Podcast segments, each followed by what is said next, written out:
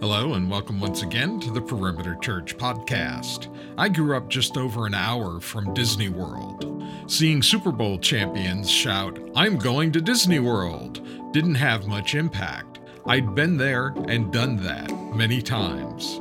Lead teacher Jeff Norris finishes the series God with Us with this sermon entitled The Gift of the Incarnation which covers Isaiah chapter 7, verse 14, and chapter 9, verses 2, 6, and 7.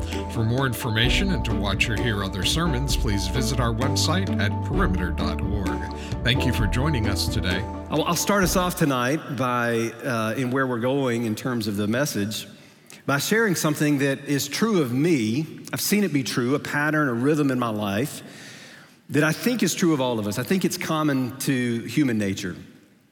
And the way that I'll describe it is I'll say that it is the, um, the common effect, if you will, of a waning, listen to this, a waning appeal of a wonder already observed, a lessening appeal of something that's wondrous, but you've already seen it. And so a couple of things come to mind when I, when I say that. First is um, I grew up in a church, small church in North Alabama.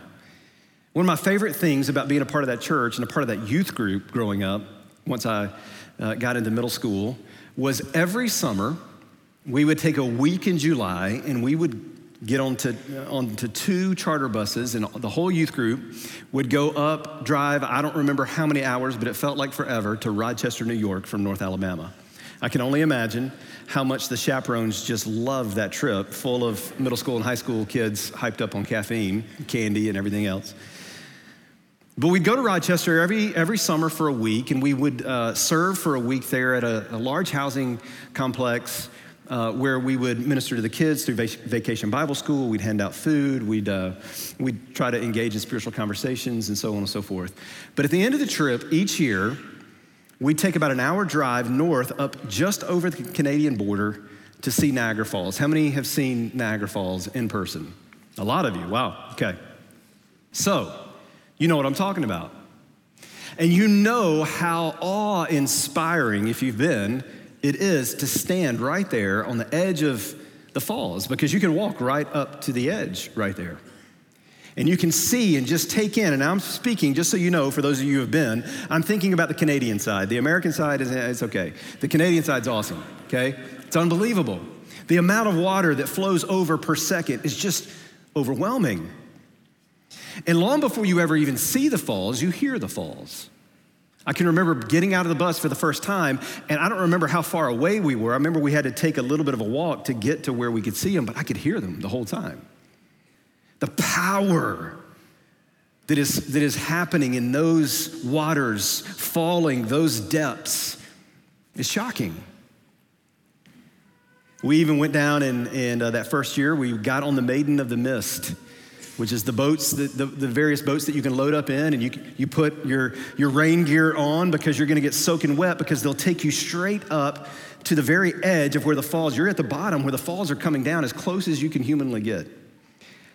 And it is absolutely stunning. Even as an eighth grader, the first time I went was in eighth grade. I don't care about things like that as an eighth grader, right? Eighth graders aren't thinking about those kind of things, but I was blown away.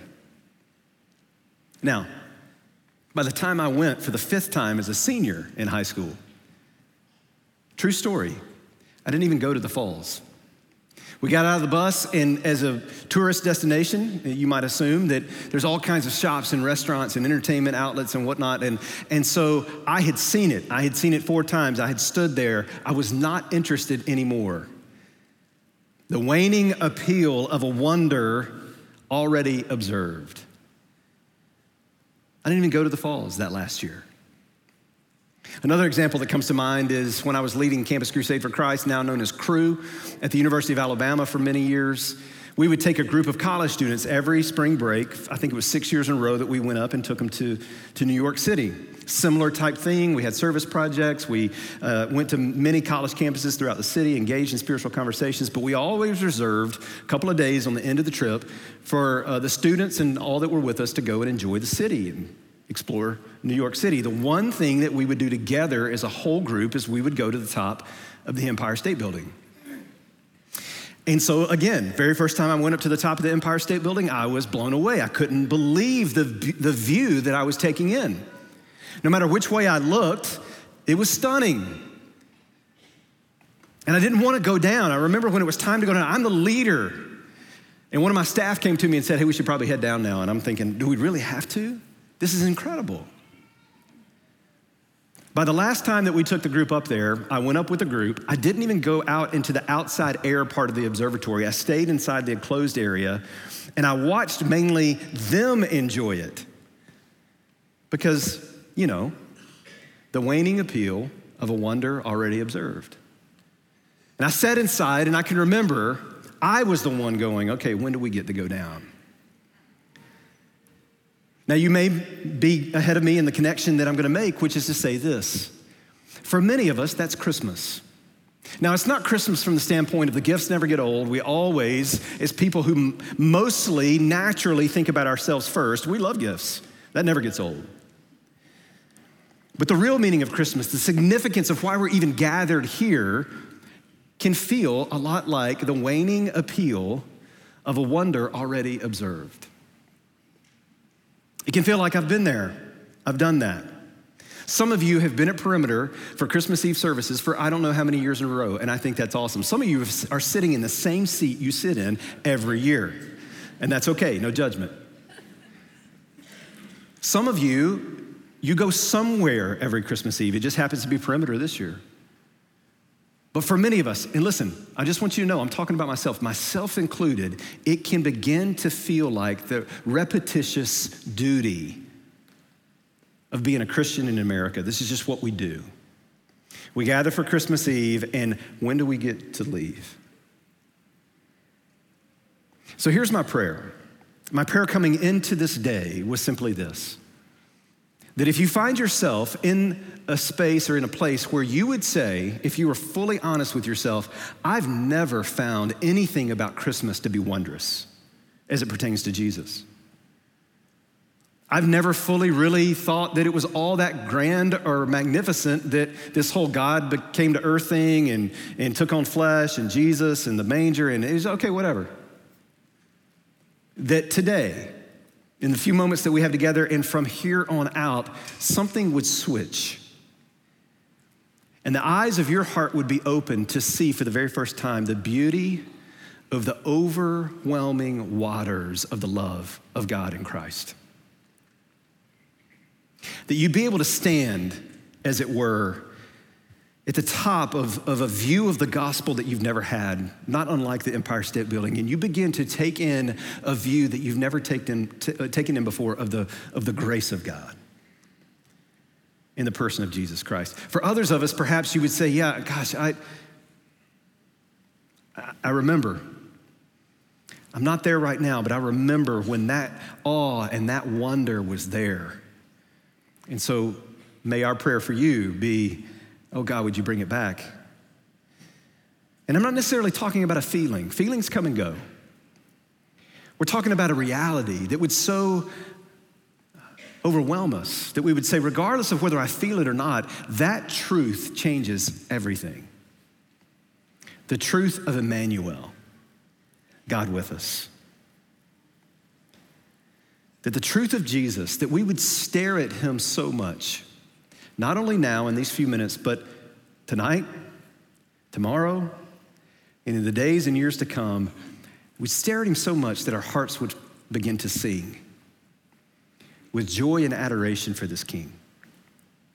I want to read to you a few verses that are out of the book of Isaiah. These are going to be familiar to you. Even if you didn't uh, grow up or haven't been in or around church, you're going to probably recognize these. They're quoted almost every Christmas somewhere, even in movies. These are verses that are going to be familiar, but don't let the familiarity of these verses bring about a, a sense of just, okay, I, I know that. Enter into them again. Listen to what God is saying.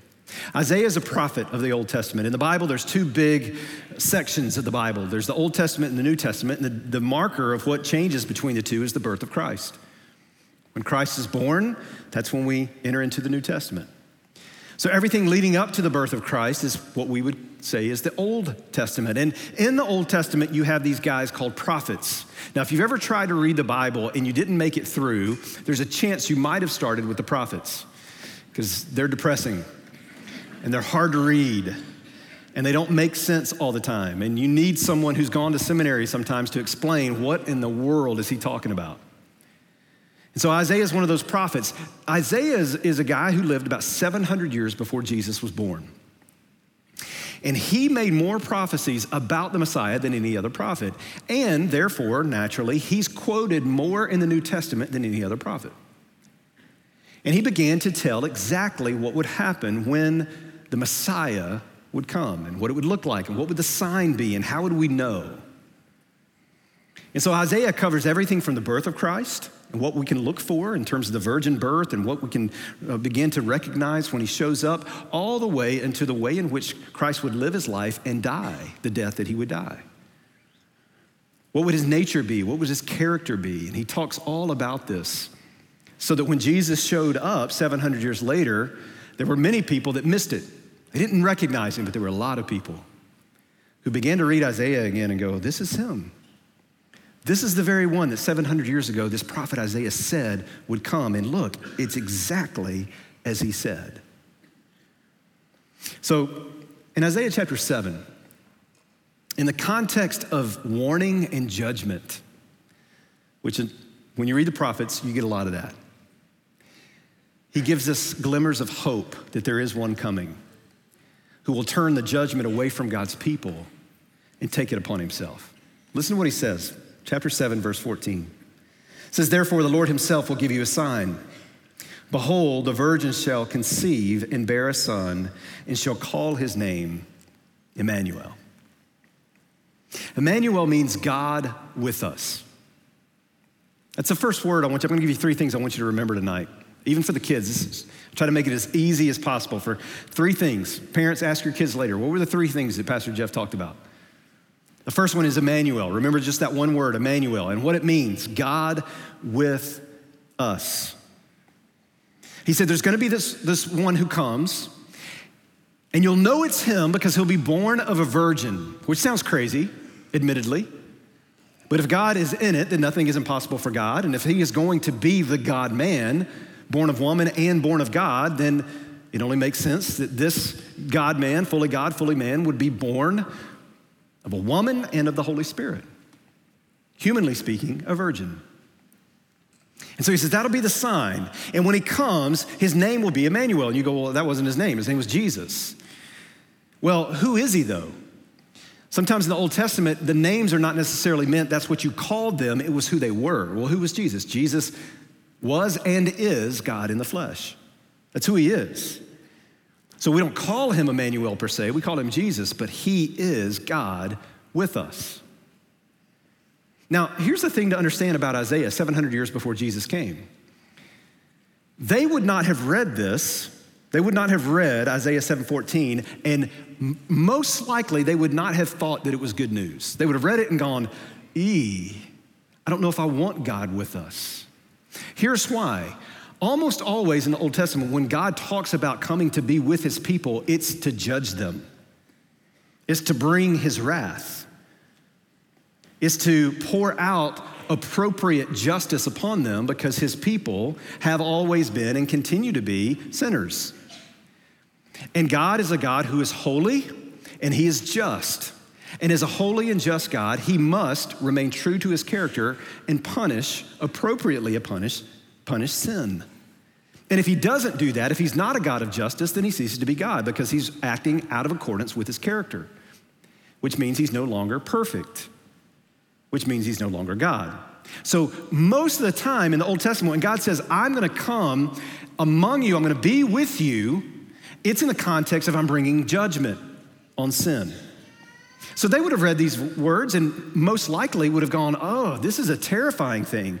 God dwelt with his people in the Old Testament in one place, and it was the Holy of Holies in the temple. And it was the secluded room in the very heart of the temple where no one could go. If you went there, if you went through those curtains into the place of the Ark of the Covenant, you died immediately because a holy God cannot be associated with a sinful person. So to be in the presence of God was a terrifying thing. if you were an Israelite, if you were a follower of God in the Old Testament. But there's hope in this verse that probably confused the original readers. There's something about this verse that says, no, no, no, this one's different. When this one comes, born of a virgin, he's not coming to judge, he's coming to be judged. Which is odd, because the only one who ever walked the face of the earth who didn't deserve the wrath of God, who didn't deserve the judgment of sin, is the very one who came to take it.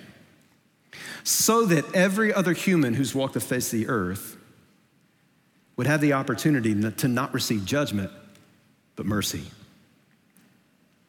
Isaiah 7:14, we found once Christ came, we began to understand this is the greatest news ever that God would come and dwell among us. And that he would take upon himself in every way our life, our judgment, and he would defeat for us what we are incapable of defeating, which is sin and death. The second thing I want you to remember is this I want you to remember the phrase light of the world. You skip over two chapters to Isaiah 9 and you begin to get some more, more of a picture of this Messiah when he would show up. In, in verse 2 of chapter 9, it says this The people who walked in darkness have seen a great light. Those who dwelt in a land of deep darkness, on them light shined.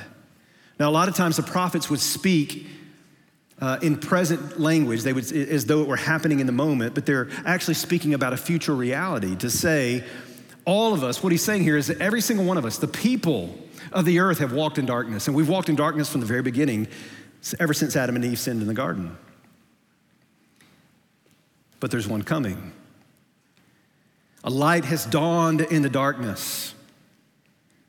Those who've walked in the darkness have seen this great light. And those who dwelt in a land of deep darkness, on them light has shined. Jesus is the light of the world. He said as much in John chapter 8. Once he had become an adult, he had started his ministry. He, he just straight up said at one point in his ministry, he stood up and he said, I am the light of the world. In me there is no darkness at all. Now, we hear that today, 21st century Americans, and we go, Cool, I like that analogy. That works. That's good. Light, good. Darkness, bad. He's light, drives out darkness. Got it. Sounds good to me. But if you were a first century Jewish person hearing Jesus say that, and where he said it, it would have been profoundly unnerving. Because here's where Jesus said that. Let me give you the context real quick. In John chapter 8, when he stands up and he says, I am the light of the world, in me there is no darkness at all. It's in the context of the last night of an annual festival for the Jews called the Feast of Booths or the Feast of Tabernacles. Every year they'd get together and they, for a week, would celebrate two things. They would celebrate, on one hand, they would celebrate water. And, and what they're specifically celebrating is they're looking back to the Exodus of when God led his people out of slavery in Egypt. And when he brought them into the wilderness, they celebrate the water that God provided on a few different occasions. And so they, I mean, they really get, would get into this. They would have this whole procession led by the high priest where he'd take out these massive water jugs that he would carry on, carry on both shoulders and he'd go out to the uh, pool of Siloam right outside the city gates and they would dance and they would sing and they would uh, do all kinds of different types of prayers and, and psalms and then they would dip these into the waters of Siloam and then they would rejoice back to the temple celebrating the water that God provided. Now, that was the first part of the week. The second part of the week, they would begin celebrating the second thing, and that was light. And they were looking back again to the Exodus and all the ways in which God provided for them in the darkness. That He would lead them, if you're familiar with the story, He led them through the wilderness at night by being a pillar of fire for them to drown out the darkness. In other words, to say this if you know, if you want to know the way to go in the wilderness, then follow the light that I'm providing. Well, here's what they would do. The first century Jews on the second part of that festival is they would light up the whole city of Jerusalem, and pilgrims would come from all over. And everyone would bring candelabras with them, and they would put them up all throughout the city. And the temple would be the high point, Mount Zion, right there. And the temple would be uh, illuminated where you could see it for miles around. And it would grow in how illuminated the city would, would be each night, to where on the final night of the festival, it would be the brightest of all nights. And it was on that night, the last night of the Feast of Tabernacles, that Jesus stood up. And he basically said this You want to celebrate light? That's me. I'm here. I'm the light of the world. The, the pillar of fire that led you through the wilderness, led your fathers through the wilderness, yeah, that was me. And that was even a bigger metaphor to say that if you want to be led through the wilderness of life and the darkness of all that sin has brought, and you want to know the way to go, I am the way. I am the way, the truth, and the life. No one comes to the Father except through me. I am the light of the world, and in me there is no darkness at all. How many times have you been in a well lit room and the room next to you is dark? And you open those doors and the darkness floods the lighted room. How many times have you seen that? If you're raising your hand, please put it down. That does not happen. It cannot happen. That's not how light works. Light by nature always, never once since the creation of the world, since the very moment that God Himself said, Let there be light, darkness flees. Darkness is simply the absence of light. So, we as people who have been uh, inundated with darkness through the sin in our hearts encounter the light of Jesus. And He illuminates. He illuminates first who we are, He shows us who we are. We are a people that, because of our sin, we've wallowed in the mud of the darkness our whole lives, but we don't know how nasty we are. And then we meet Jesus. And Jesus, as the light of the world, illuminates us, and we're able to see for the first time wow, I am absolutely filthy. Now, if that's all he illuminated, he would just be cruel. Because then we would just go, wow, this is terrible. I have no hope of ever being clean. But praise be to God, he doesn't just illuminate who we are. Much more importantly, he illuminates who God is. And through Jesus, for the very first time, not only do we see ourselves, but we see God. That's the third thing I want you to remember. First, Emmanuel. Second, light of the world. Third, everlasting Father. Did you catch it? I haven't read it yet, so you didn't catch it. All right, listen. I've done what, four services? I, I can't remember what I've read and what I haven't read. All right. Chapter 9, verse 6. Listen to this. Isaiah 9, 6. For to us a child is born, to us a son is given, and the government shall be upon his shoulder, and his name shall be called Wonderful Counselor, Mighty God, Everlasting Father. There it is, Prince of Peace. Now, those names that he says that will be true of the Messiah, three of those, at least for me, they, they go, okay, yeah, I'm, that makes sense. Wonderful Counselor, love it. Yes. Prince of Peace, sign me up. Mighty God, yes, I would not want to follow a God that's not mighty. Everlasting Father. Okay, hold on. I, I, thought, I thought the Messiah was the Son of God. But now he's saying that he's also everlasting Father.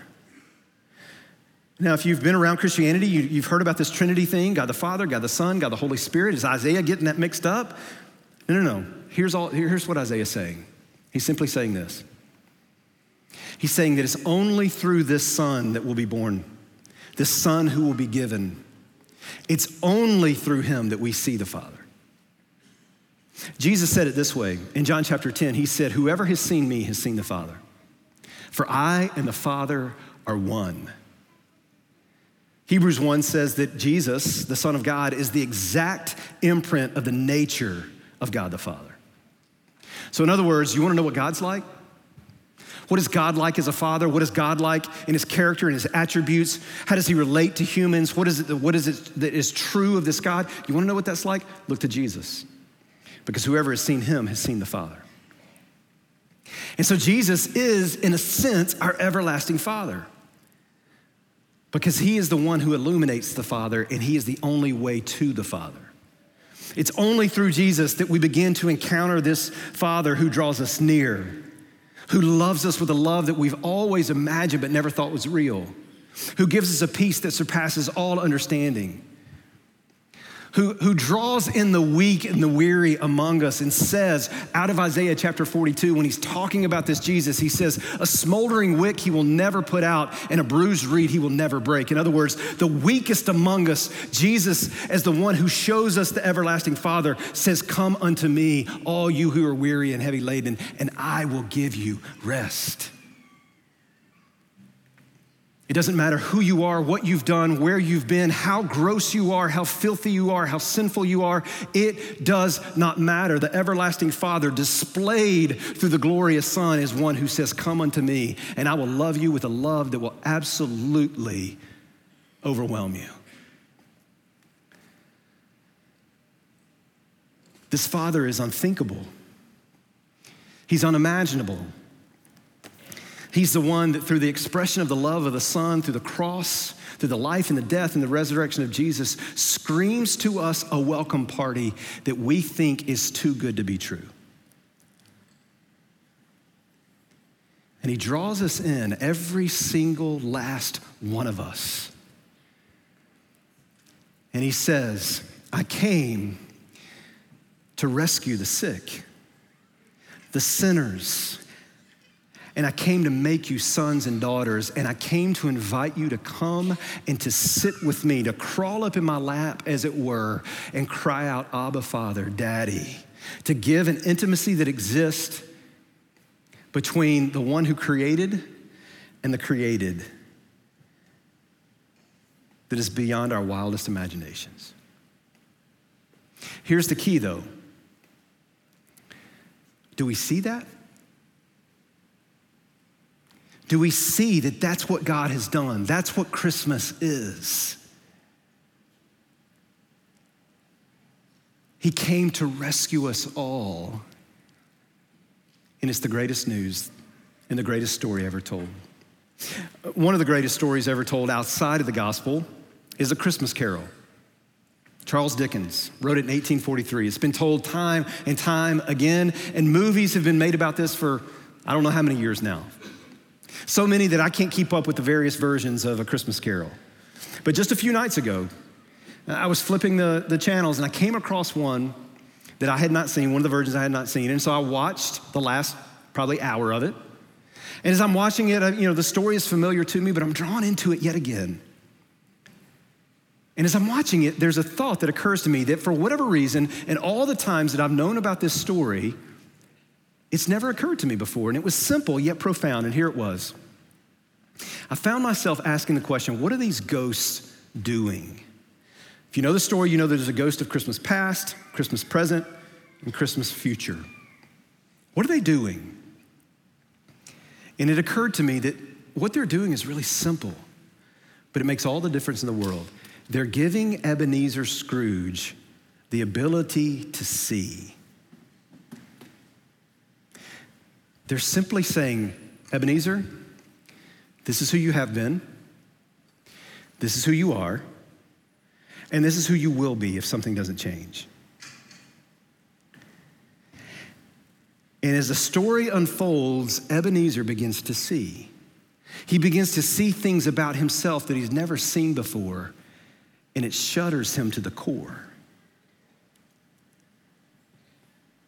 And as I was thinking about that, I thought, oh my goodness, so much better than the ghosts of Christmas past, present, and future is Jesus himself, who does the very same thing, but not for a Christmas story, but for the very essence of my existence. To where he gives me sight to see, Jeff, this is who you've been, this is who you are, and this is who you will be. And apart from me, it's not a good story.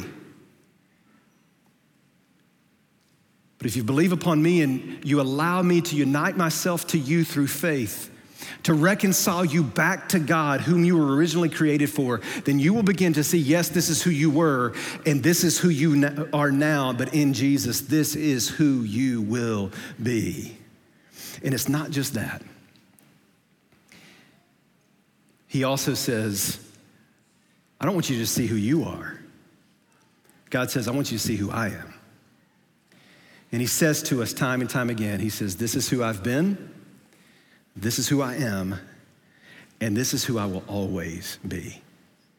The same yesterday, today, and forever. Your everlasting Father, Do you see me? Do you see yourself rightly? Do you see God rightly? If you see yourself rightly and you see God rightly, the only one who brings those two together in a union that is unthinkable and unimaginable is the person of Jesus Christ. A redeeming and renewing work that changes everything. Father, would you give us eyes to see this Christmas?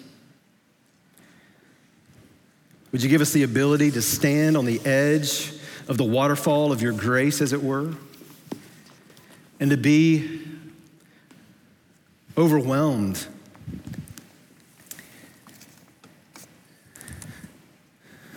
to see with fresh eyes the one who came as Emmanuel to illuminate to us our sin and to illuminate to us you, our everlasting Father. So, Lord, as we open this time together, saying that our prayer would be that you would give us the ability to be in awe and wonder, either for the first time or for the first time in a long time. Would you grant that prayer? that we would see the beauty of Jesus, the glory of God. We thank you. In Jesus' name, amen. You've been listening to the Perimeter Church Sermon Podcast. Perimeter Church is located at the corner of Highway 141 and Old Alabama Road in Johns Creek, Georgia. Please visit our website at www.perimeter.org for more information, to give us your feedback, and to find other sermons from our teaching team. Thanks for making this podcast a part of your day.